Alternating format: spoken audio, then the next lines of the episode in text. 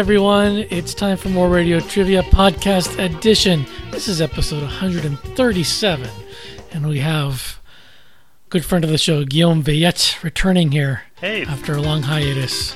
yes, thanks for having me. It's always fun. Although, it's always. Last time, did I do really badly? I seem to remember really struggling, so fingers crossed. You're not the only one. Don't don't feel bad about it. well, Guillaume only knows one of the games this time, so he, he's going to be playing along. But uh, I, I think uh, I chose some games he may know, so Alright, I'll, I'll leave it at that. that's only going to make losses more infuriating.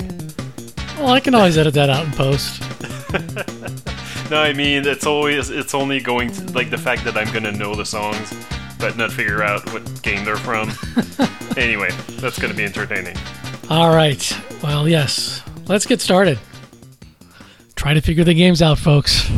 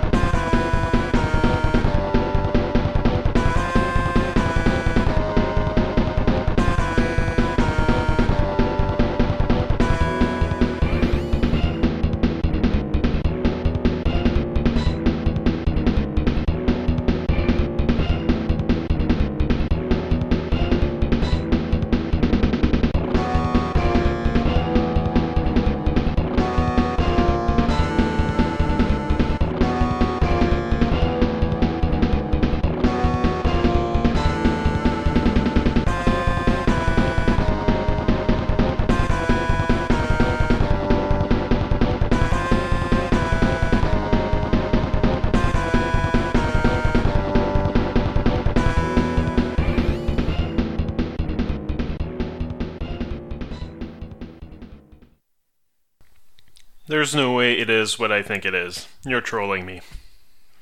there's no way. There's no way you never use this. But uh, I guess we'll see.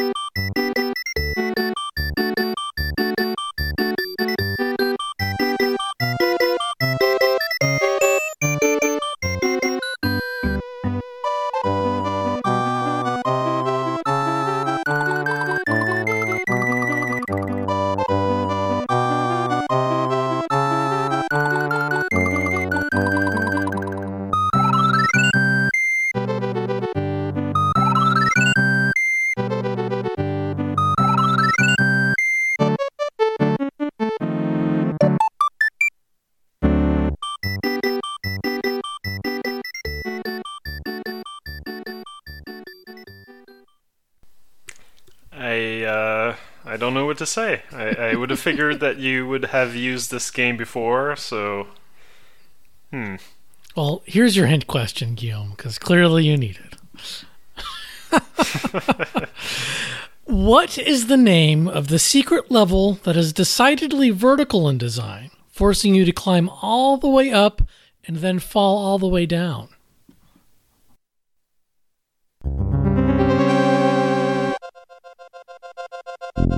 あ。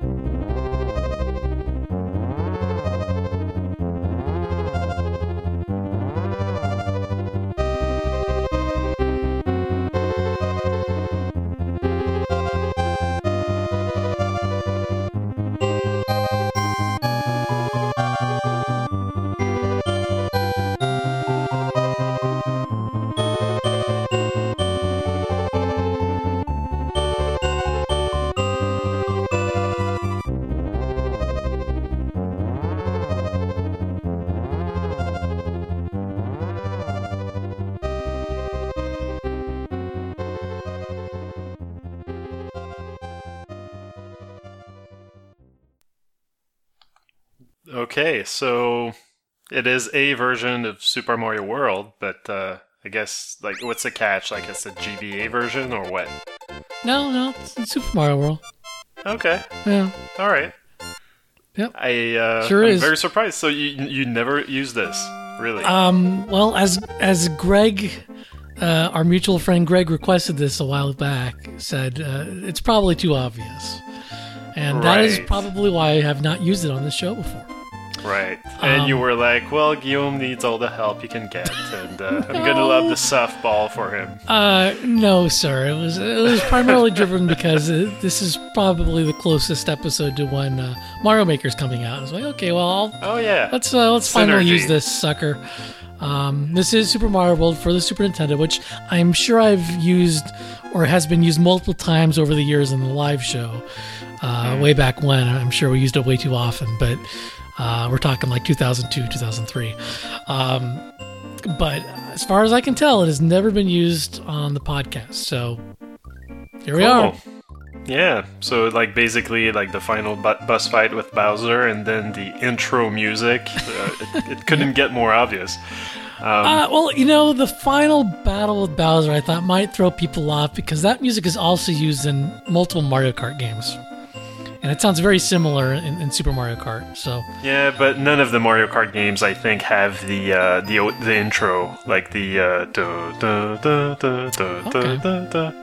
So yeah, that's a dead giveaway. But uh, no, uh, that, that's cool. Yeah, I'm looking forward to Super Mario Maker and uh, Super Mario World does have great music, it great does. sound. Yes, it really does. And, and I shouldn't be surprised when I go back to that every time. I love it. And it's so cohesive. Um, But it always wows me. Whenever I play this game or listen to music from it, I was like, wow, this, this is really well composed and interesting and interesting arrangements. And of course, you know, most of the songs, not all of them, but most of them um, are arrangements of the main theme, like one theme. And I, I did try to avoid using that same three versions of that same theme, as you probably could tell there from the selections. But it just it's pretty cool. I don't know. It, it just it, it real really love the soundtrack. I love Mario Yeah. 3 too, but I really do love uh, uh, World, and it really makes interesting use of the instrumentation and, and the and the synth uh, instruments that uh, the Super Nintendo introduced. So Yeah, no, it's pretty cool. Like I, I was playing it recently. I, I've got a new sound bar, so I get a bit higher quality sound. Or, or maybe I played it with headphones on, but I could really tell. Like they, they, they add echo when you're inside a, a cave uh, or in an underground level, you know. And uh, Yeah. it's just like it's it sounds so crisp. Like it, it really shows off the uh, the audio chip of the Super Nintendo. I find. yeah, yeah, and you know I think a lot of people when they originally played Super Mario World, they were playing it on you know old you know RF technology, probably mono connection. Right. and so a lot of that was lost.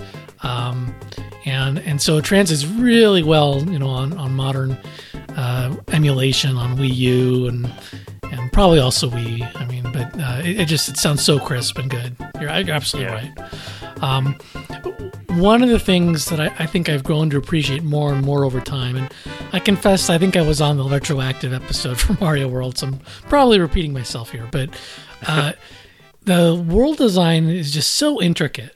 And every, I mean, I go back and replay this game maybe every three or four years, and every time I revisit it, it's just like, oh my god, I can't believe how intricately connected things are, and and sequences and secrets, and it just, I feel like Nintendo kind of went a little crazy with, with some of these levels, and and I, I have to wonder if like the special stage levels kind of helped inspire Mario Maker.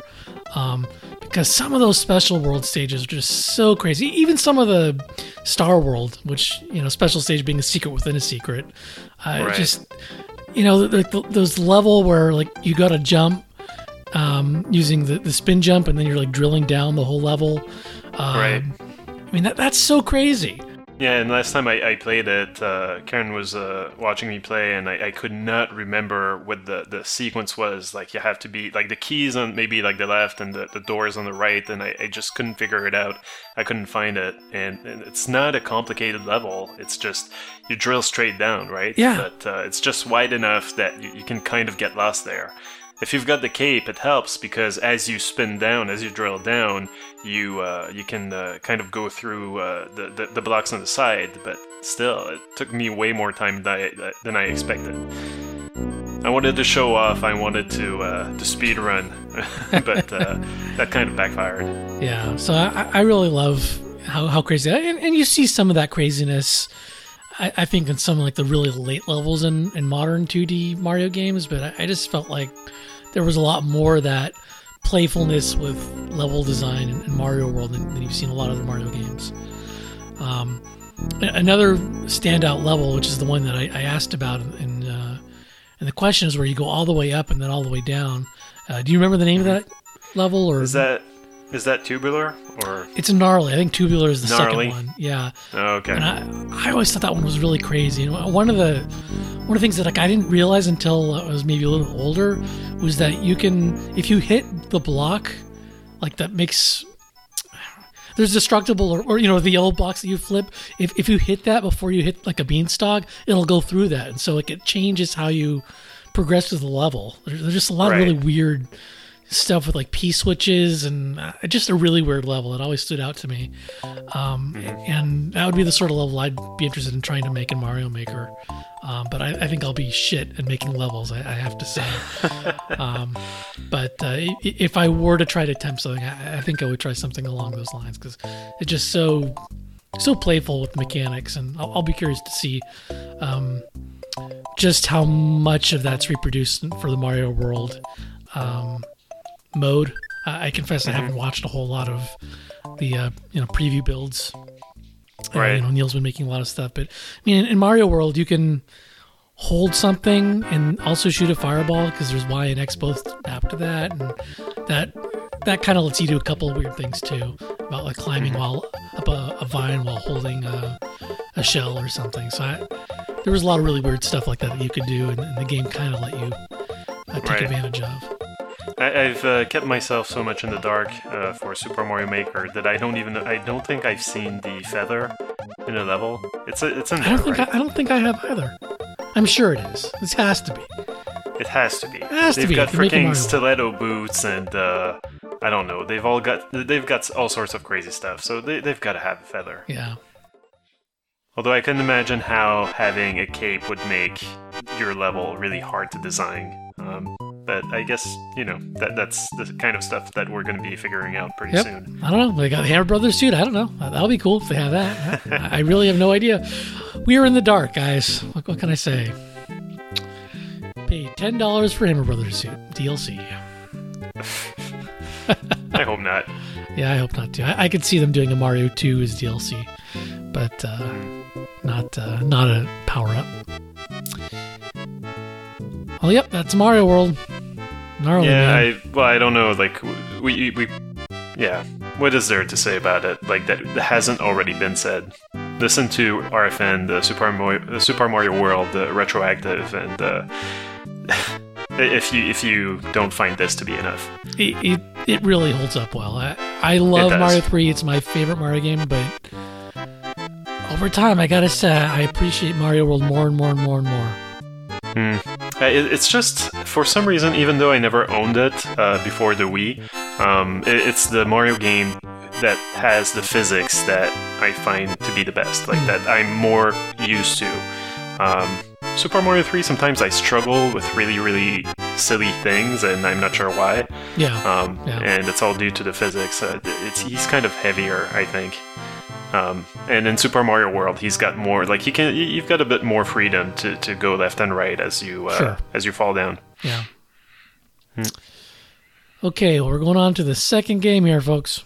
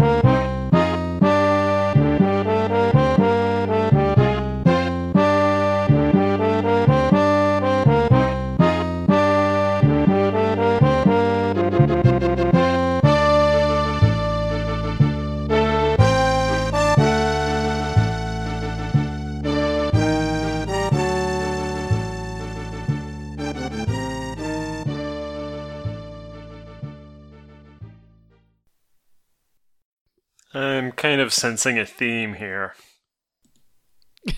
Am I wrong? I, I don't know. Is that too much of a hint? I'm sorry. Um, but uh, yeah, I feel like so- suddenly I, I think I know why I've been invited to be on this episode. okay.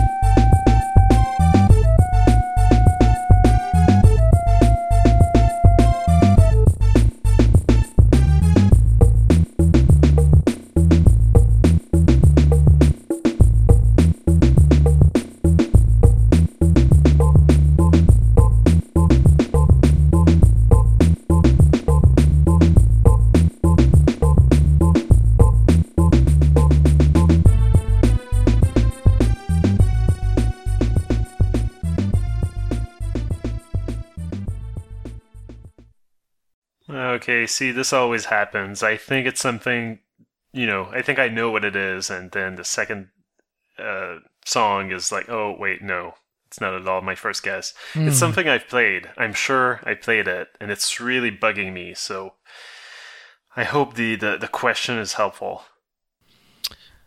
Well, here is your question. This third party game is notable for optionally supporting which peripheral?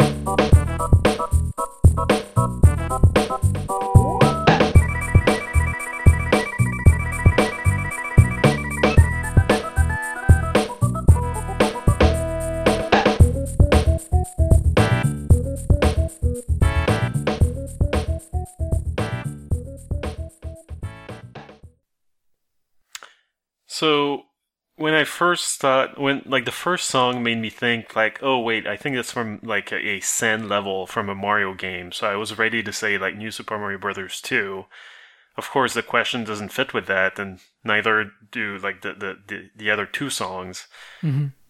Th- that first song um I think it must be a classical piece. I know I've heard it in other contexts. I, I really actually I actually tried to find out what that was, and I just couldn't figure out what it was. Um, but it really right. is so familiar. It's like I, I, know I've heard this before. Um, hmm. so if uh, any of our listeners actually knows the real name of that song composer, I'd, I'd be curious because I, I a, a, search of the internet was not helpful for me. and I'm I'm stumped. Like I, I can't even tell which system this is. Um, it it kind of you know like a second guess would have been Streets of Rage. Um, you know like on the Virtual Console, mm-hmm. but I I can't think of a peripheral that it would use. So, uh, I, yeah, I've got no idea. Well, this is a little game requested by someone named Guillaume uh, a long time ago me? called King Arthur's World for the Super Nintendo. What? I uh, kept Are it in my record. kidding me? Yeah, this is King Are Arthur's World. kidding me? Yeah. Wow. So that doesn't fit at all. Like the, the, the second two songs. Now I can understand why the first one would be familiar and kind of sound classical because that, that game has a lot of classical music. Yeah. Uh, it's got the, the Ride of the Valkyries. It's got, um, you know, other stuff, like stuff that you recognize. Mm-hmm. Um, wow, that's interesting. I, I don't remember the this kind of like jazzy music in it at all. It must be in a kind of really trippy uh, level, I guess, because yeah, I don't remember this. I'd never heard of this game before you you know you requested it. Um, right. And uh, it's it's a weird game. It's it's kind of like a, a platform real time strategy game, kind mm-hmm. of. Uh, yeah. Like to to me, as a kid, like it, it struck me as kind of a Lemmings clone, except that you're not maybe it's a little bit less puzzle heavy um, mm-hmm. because you do have enemies to kill. So and you've got what are your units again? You've got archers. I think there are a lot of them. Yeah, there's archers. There's these guys that like have like explosive barrels and right uh, guys with shields, and I suspect there are a whole bunch throughout the, the game. Right. So the combat in this game does have kind of lemmings or, or real time strat. Uh, they're kind of puzzles, I guess. Um, uh, it's been so long, I, I, don't really remember it. All I know is that I, I played this, I rented it a long, long time ago, and uh, we did not have the peripheral, so we played in a con- controller, and it was pretty challenging. And uh, I remember not being able to make it past a level that I think we were in the clouds, or at least in the high up tower, or something like that. And uh, you had to be really, really quick hitting switches to open doors and going through them before the floor gave up under you. Jeez. Uh, yeah, and, in this type of game where you, you're controlling so many uh, uh, units, um, it, it, was extremely, extremely difficult to, to, to kind of get them all through this kind of gauntlet. Um, so that that's basically like the the uh, the memory that, that this game left on me. Um, that and also uh, Ride of Valkyries and your your kind of uh, you're fighting this uh, I think some sort of big monster and you're using all your catapults or all your barrel throwing guys and uh, it's very very epic and uh, back in the day it was very very impressive. Especially the music you know it it, it has this kind of um, rock and roll racing quality to it. Yeah that's a good touchstone Right, like back then we thought, holy crap, this sounds exactly like the actual music. Of course, today we, I don't know, maybe uh, we're less impressionable, but back then it was like, holy crap, this is Ride of Valkyrie. Like, I, I know this from, from so many movies, and I, I hear it through my Super Nintendo, and it sounds amazing. I think it still sounds good. I, I, this game was, I think, by Argonaut. Does that sound right? Um, uh, maybe and uh, I, I think for this, you know, the the instrumentation still holds up pretty well. Mm-hmm. I mean, compared to a lot of you know third party Western games, a lot of them just sort of had kind of generic, maybe the, the generic uh, uh, instruments. And this, you know, this actually sounds pretty rich. You know. Yeah, so it is from Argonauts, and uh, so yeah, the makers of Star Fox and uh, um, several other games, Stunt Race FX, mm-hmm. and uh, wow, I did not know that. Um, Did, do we mention the actual peripheral, or did we just kind of dance around that? no, uh, it uses actually the Mario Paint mouse, Yeah. which makes sense when you know that it's kind of a Lemmings like. Um, so yeah, you could instead of uh, trying to assign commands to each unit individually, or I actually don't remember exactly how it worked on the controller, but I'm sure it was you know like very very difficult, very challenging to to highlight exactly the unit that you wanted, and then to get it to do exactly what you wanted to do. Um, with a mouse, I, I suppose that you could just uh, you know move the pointer to the unit and then click the action, and then you know control it that way. So uh, yeah, pretty pretty interesting. Yep. So that's King Arthur's World for the Super Nintendo. Yeah, look it up if you can find it somehow. Yeah. No, I, I watched a couple of levels on YouTube. Yeah. Yeah. You can definitely find Let's Plays and stuff on, on this game. Yeah, maybe maybe I'll watch the, the end of this game on YouTube somewhere. Yeah, it's probably not uh, worth slogging through the whole game for that. no. All right, we're going to move on to the next game requested by Zoop.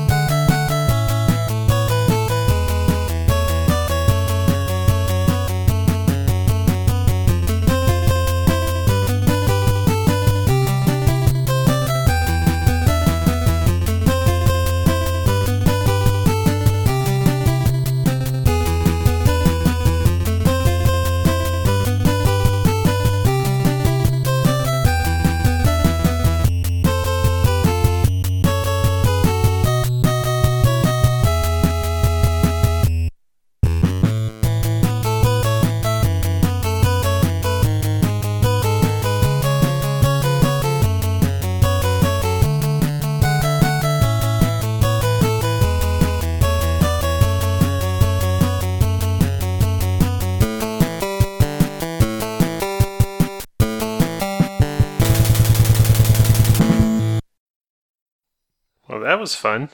Um, I'm actually not sure if I played this though. I like that song a lot.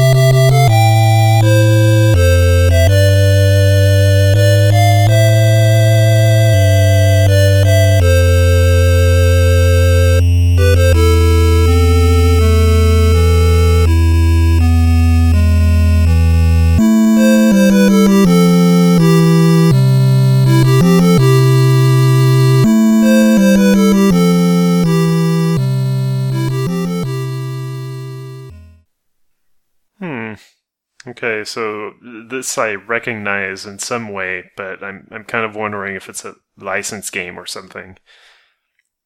Very very familiar. Here's your hint question Which enemy from this game that says hello is an homage to a classic movie persona?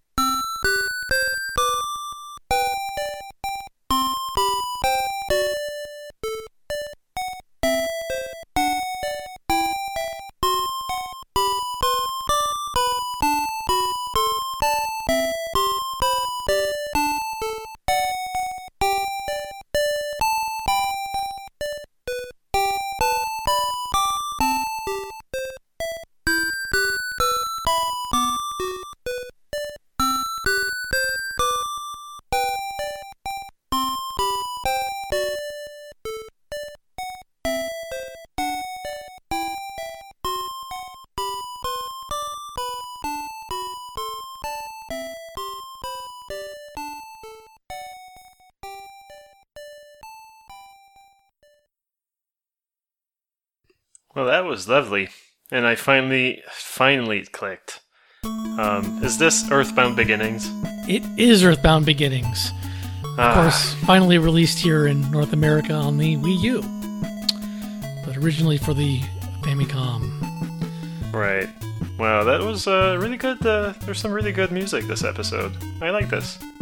Yeah, uh, the the person who requested the Zoop actually, I believe, commented that uh, he, he kind of likes the music from the NES game more than the Super Nintendo game, which is probably a controversial statement, but I I, I kind of agree with him. The, oh, the, wait, the Super Nintendo music is better? No, no, I think the NES music is, is better in a lot of ways. It just, Yeah, just there's something more iconic about it.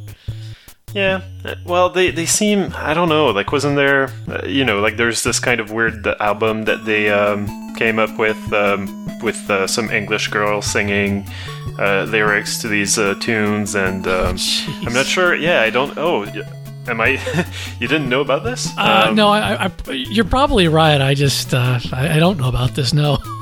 the lyrics are very like sugary sweet, like kind of uh, talking about hope and, and uh, friends and, and all that stuff, friendship. But um, Japan, people. Japan. yeah, yeah, but it's actually pretty good. Um, uh, definitely look it up. And um, yeah, have you been uh, playing through this game? Uh, I have. recently? Yeah, Yeah. yeah. I'm, I'm uh, partway through. It- It's a. When the game first came out, I'm like, eh, I don't need to play that. I, I played all of the Super Nintendo game on Virtual Console for the first time, and you know, I, I enjoyed it. It, it. it isn't a perfect game by any stretch, but you know, it's just so kooky that you know, I stuck with it. And Right. um, when this game first came out during E3, I watched um, Johnny Metz play like the first 10 minutes of the game, and it, it is so similar to the Super Oh, yeah. Nintendo game. I mean, so, so, so. It, it really is kind of mind bending because it, when you think about it, at least like for me, I was first introduced to these songs from the Earthbound series from like Smash Brothers, basically. And then I played the Super Nintendo game, which obviously has a lot of those songs in it. Um, and uh, and then I play this game, and this game is the first game in the series, but it's like so many songs are are reprised in, in either the Super Nintendo and or Smash Brothers, and and, and it's just sort of a, a, a it's all a big blur as to like what, what came from what, what came first. Um, and, and this game just sort of feels like almost like a a de- devolution or whatever the term is for like games that are faux retro. Oh Um, right. Um, well, the the music, uh, uh, what they call it? That. Um, God damn it! I was not ready to talk about this. um, demake, demake. right. Yeah. Uh, so so the, the Chip game tunes. is so It sounds it sounds like chip tunes. well. Every, all these are all chip tunes. All Yeah, I know, but I, I mean, sorry, like chiptune mu- music. Like you'll find chiptune versions of uh, current music. Mm-hmm. So th- this sounds like. Yeah. Anyway. It's not really coincidence. Like the one of the composers for this game, um, Mm-hmm. Keiichi Suzuki, apparently is most well known in Japan as like a pop and rock music artist, and he only composed a few songs, so a few video game songs. In fact, maybe only no other series. Um, and so those a lot of you know the songs that I played have very much that kind of a pop or rock feel to them. Um, and, and I think that might be one reason why some of those songs almost feel like um, like those kind of you know chip chiptune versions of pop music. But this game's weird in that it really is close to the Super Nintendo. So this, you know, you got to see this as a really advanced NES game, or the Super Nintendo game is kind of a, a old, very old school. Yeah, well, actually, it's on purpose, right? The Super Nintendo uh, game was meant to be uh, to evoke nostalgia. It was meant to look 8-bit. Uh, in a, well, not 8-bit, but you know, it was it was meant to to look not so great, like to look like, look like the NES game. Okay. So th- this was very deliberate, and uh, that that's the reason why probably the NES game looks so impressive by comparison. Mm-hmm. Yeah, because you would expect, you know, like it's an RPG on the NES, you would think, oh, it's going to look like uh, Dragon Warrior, or it's going to look Right. like Final Fantasy, it's going to have that size of sprites, you know, it's going to have the, the same kind of buildings or whatever. Like, at best, maybe it's going to look like something like um, um, the, the, the, the game with. Um, Mike Jones. Star Tropics. Star, Star Tropics. Tropics. Trop- Star Tropics looks pretty good. Yeah, it does look pretty good, but you know, like you would expect maybe, uh, it- like he. I don't even know what I'm saying. Like the buildings he enters, like the towns that he visits, you know, they, they look pretty simple, right? Yeah. Um, and, and here you've got kind of the, these more complex cities that you're going around in, um, like these tall buildings, uh, skyscrapers almost, Yeah. and uh, you see a lot of things that you don't see normally in RPGs. So uh, yeah, it, it did look impressive for, for a Famicom game, and then the, the Super Nintendo was uh, intentionally retro looking. Okay. Cool. Well, it, it is kind of weird because the original Earthbound or Mother is really advanced in some of these ways. You know, audio and visually, it looks really impressive. But in other ways, it's still very old school. I, don't know if it's intentionally old school or just some oversights in like the user interface that maybe I'm just spoiled or something. I, I- I guess I didn't play that many NES era original RPGs, but like it doesn't even tell you like how many PSI points are used by a given uh, spell or, or psychic Uh, power. right. Yeah, I think that that kind of stuff was pretty standard. Um, uh, UI um, UIs back then in um, uh, RPGs didn't really give you all the info. You know, like you, you would uh, buy you you would go to a weapon shop most of the time and. Uh, you would hope that the thing that you were buying wa- was uh, more powerful than the thing you already had equipped. Right, uh, right. There was not really a way to tell directly. And then I think over time, the RPG developers got smarter about this kind of stuff and were like, well, there's no reason why we would have to force wh- why the player would be forced to go to exit the store go back to his inventory check out the stats and then you know or, or to go through all these steps again to equip the thing that he just bought maybe like just equip it as soon as you bought it I don't Um, think you can even unequip items. I think you only unequip them by equipping other items. Right. I- yeah. No. That that's Yeah. true. That's true. Ah. Uh, like if you get a new weapon, you you equip it um, automatically, and do you sell the old thing automatically, or like it lasts forever? No, no. I, I, I think if you equip something different in the same slot, then it, that goes back into inventory. Then you can sell it if you want. But Yeah, and to compound the problem, like this game also does the Earthbound thing of uh, giving you things in your inventory that don't have any use, right? Like a ruler or or whatever, and you're just like, ah, maybe, you know, maybe I can use this somewhere, and nope. yeah, No, it just takes up space, and um, you have no way of knowing. space is a huge commodity in this game. It is. It is. but uh, I, I will defend this game. I, I, really didn't think I needed to play it. My wife was was hey, I, you mentioned that they had that other Earthbound game. You know, I want to want to download because she, she really liked uh, you know watching me play through Earthbound, and she even played a little bit of it because you know the interface is simple enough that she wasn't that intimidated by it. Yeah. And uh, and so you know I've, I've been playing through it, and uh, it really still grabs me. I mean, in a lot of ways, it's very, very, very similar. I mean, crying out loud, like the characters look exactly the same. I, I, I could not tell you what the difference is between the character in this game and the character in in the Super Nintendo game, other than I'm told that this one's named Ninten and the other one's supposed to be named Ness.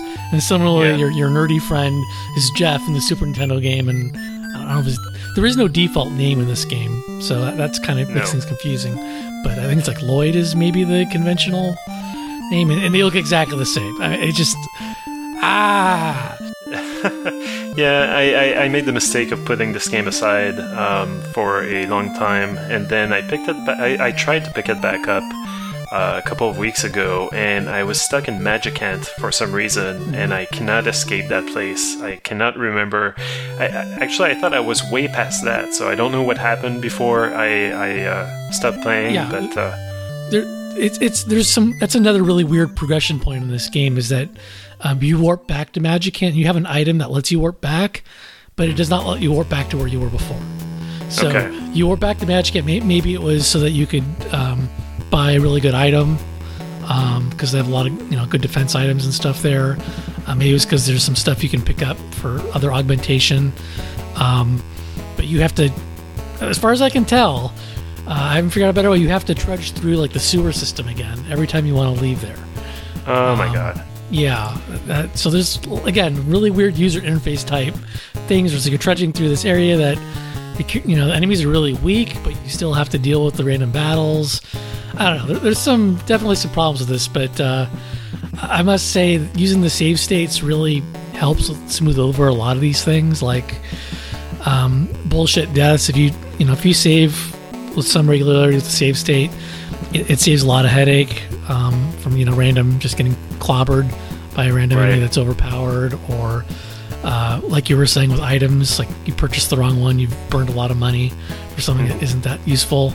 Um, I, I, if you're playing through this game for the first time, and I'm sure a lot of people are, please don't be shy about using save states. I really do think that's the way to play it. And I would even say like use a walkthrough. uh, yeah, absolutely, because because the game why doesn't. not? Yeah, the game doesn't really give you that much direction, and there are definitely spots where you can wander aimlessly with these really frequent random battles. And yeah, de- definitely have a, a FAQ cracked open for when you need it.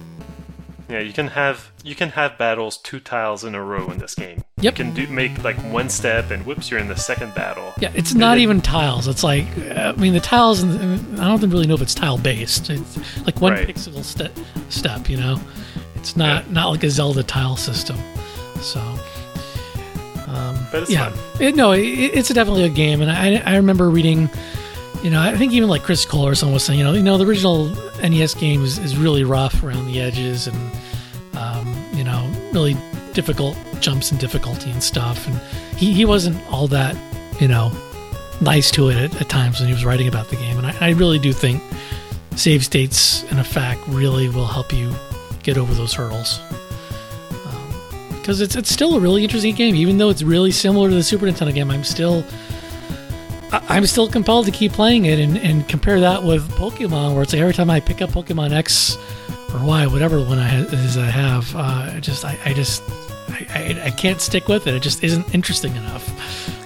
Yeah, and this is definitely a game I wish I had on the 3DS because uh, it's it's so grindy that Mm-hmm. you wish that you could be playing this on the go, like distractedly, and uh, Yeah. get to your you know play a little by little that way. Um, I, I find that sitting in front of TV, it's not really a game that I want to commit to uh, in my living room for long periods of time, and um, Yeah, you I- know, I, I'm finding that I'm playing it a lot while listening to a podcast or even having something else on TV, using it on the gamepad. So you can get kind of some of that, but definitely can't do it on the go, which uh, which doesn't help. yeah. But uh, off off TV play is a good choice for this game. So uh, what was the answer to the question? Right. So you, you were actually talking about Magicant. This character is, or this enemy is in Magicant. Um, if you remember, a lot of the enemies you run into in Magicant are just sort of eyeballs or like sort of faces.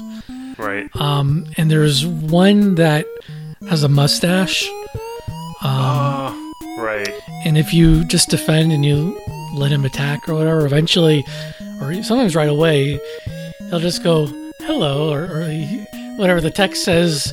Uh, character just said hello and walked away. For some reason, you gained XP. Um, and uh, do you remember the name of that character? Uh, Groucho Eyes or something? Yeah, just Groucho. Yeah. Groucho. Yeah. Yeah. So obviously reference to Groucho Marx. Um, Right. No, that's pretty funny. Yeah. And those eyeballs, like the, the, the I can't remember. Like you've got the mom and dad eyes. Yeah, the Uh, other ones do have eyes in the name. Mom eyes, dad eyes, and there's like peeper or something. like I guess a peeping Right. tom or something. I don't know. um, Nice. Yeah, the localization of that game is really good, and, and you know it's really impressive for an NES game. I mean, I, I don't. I don't exactly know what its contemporaries were in terms of localization at Nintendo, but um, I mean, just the beginning of the game, uh, there's like three pages of really well written introductory text that just it feels like a you know a good Super Nintendo localization. Agreed. It's on NES. Alrighty, well that is uh, a game that I'm sure some people have been waiting a long time to hear on the show. uh, there you have it, Mother slash Earthbound Beginnings.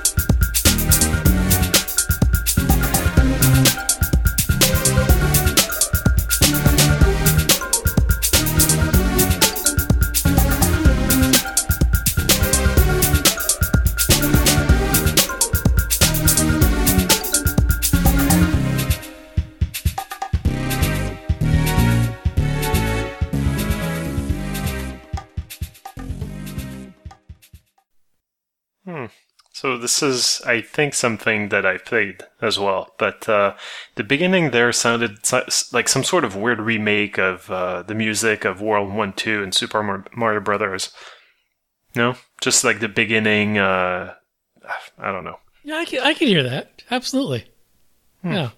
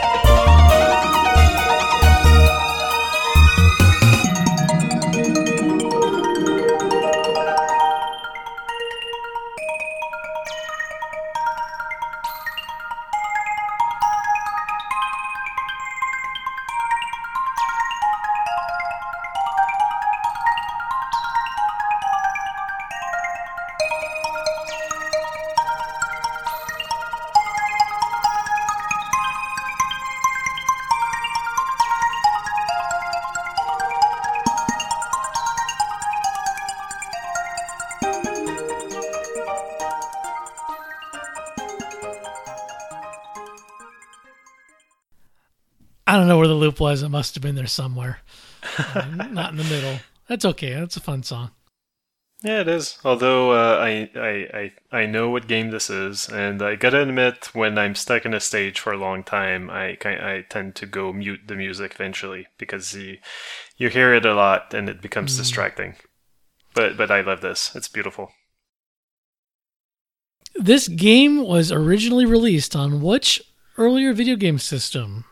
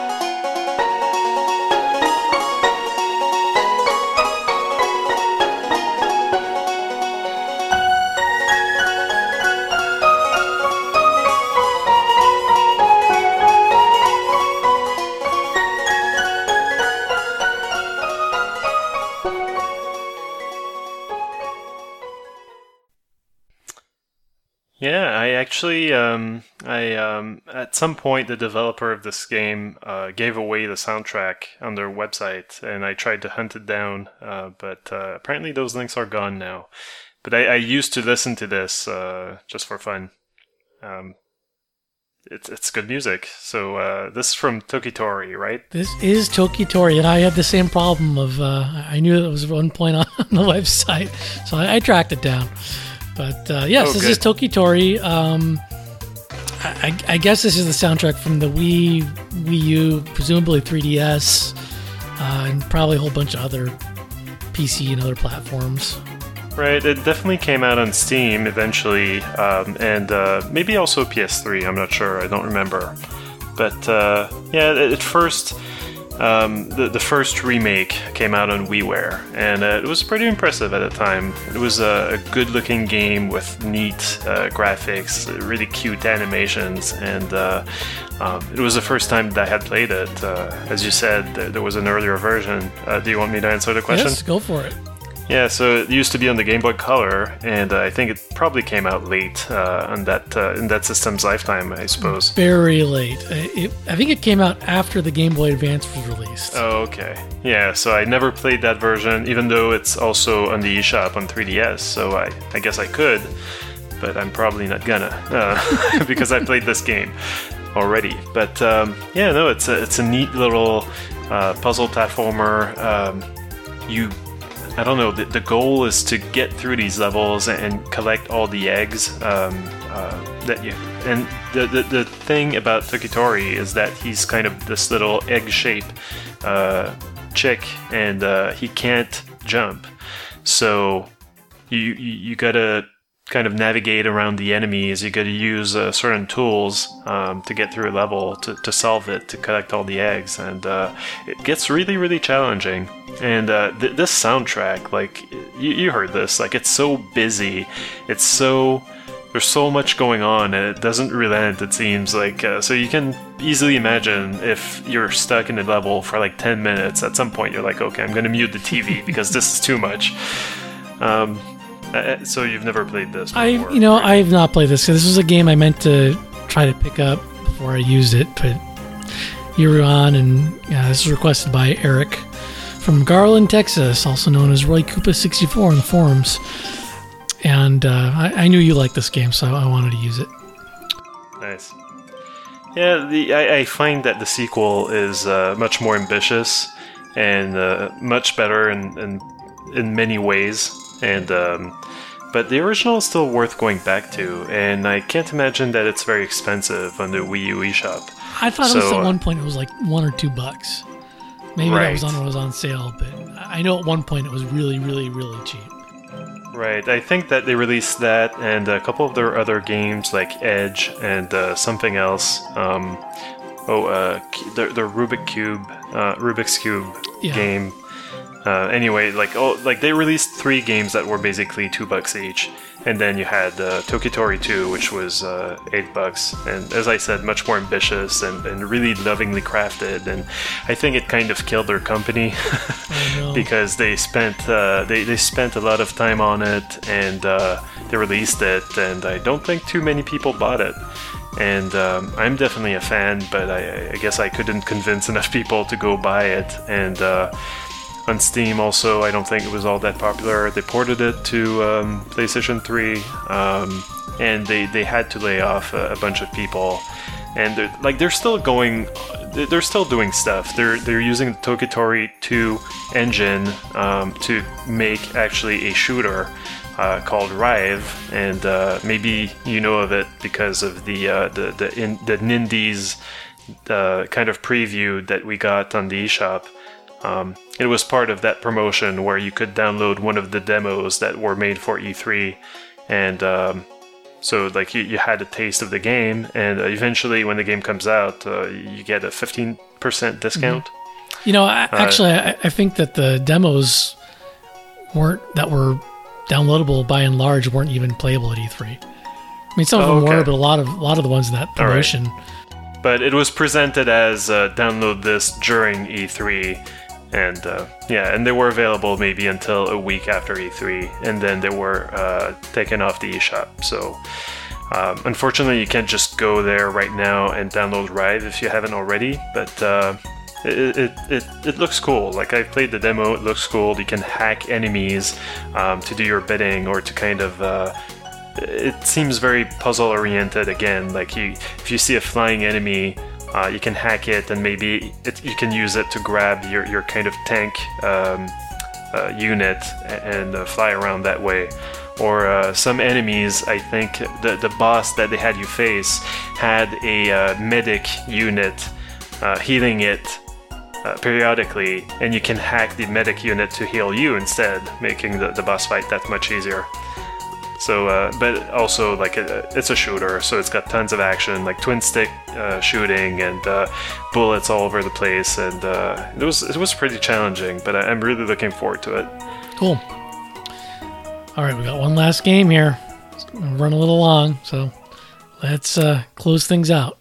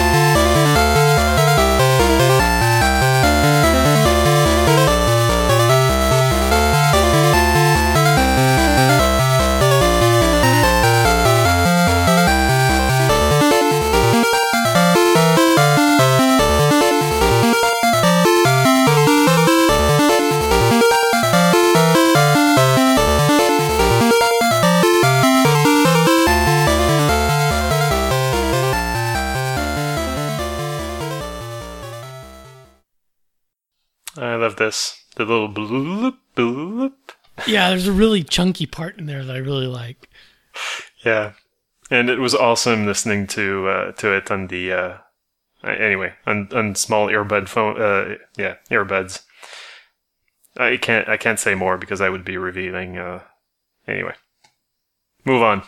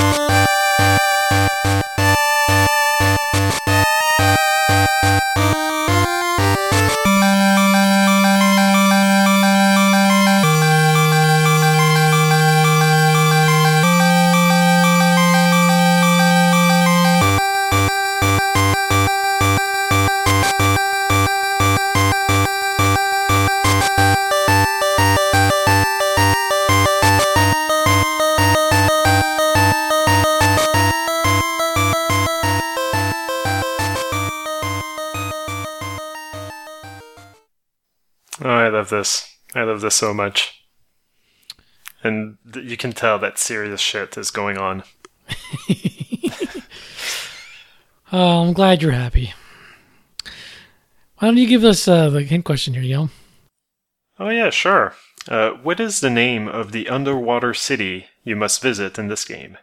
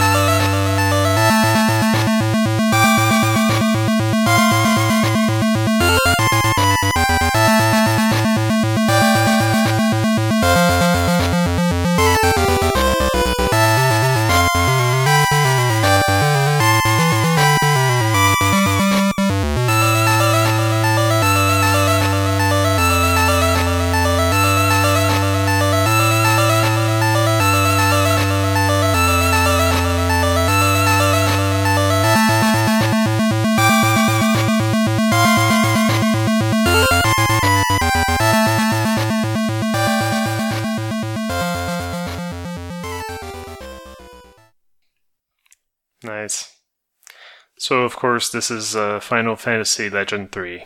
Of course. Uh, this is the game. Well, of course, I don't know. I guess, of course, for me because the, this you told me that you would pick this game. well, you you requested it. I, I chose from your list. yeah.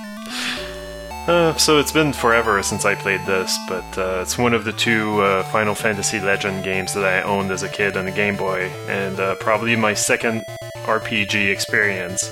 And uh, I really liked it. You know, like. Uh, but at this point, people know that the Final Fantasy Legend games were really uh, saga games in Japan, and uh, they localized them as Final Fantasy to make them more marketable here. But back then, I didn't know the difference. I, uh, to me, it was just a, you know, like it was just a weird version or kind of a spin-off or whatever of the the, the Final Fantasy that was on the NES. It's And, probably uh, no less a Final Fantasy game than Final Fantasy Crystal Chronicles. I mean, Yeah, no, that's true. That's true. And all those games share so many elements, you know, like Final Fantasy Adventure. That that's part of the Secret of Mana series, but the uh, the the original on the Game Boy had chocobos.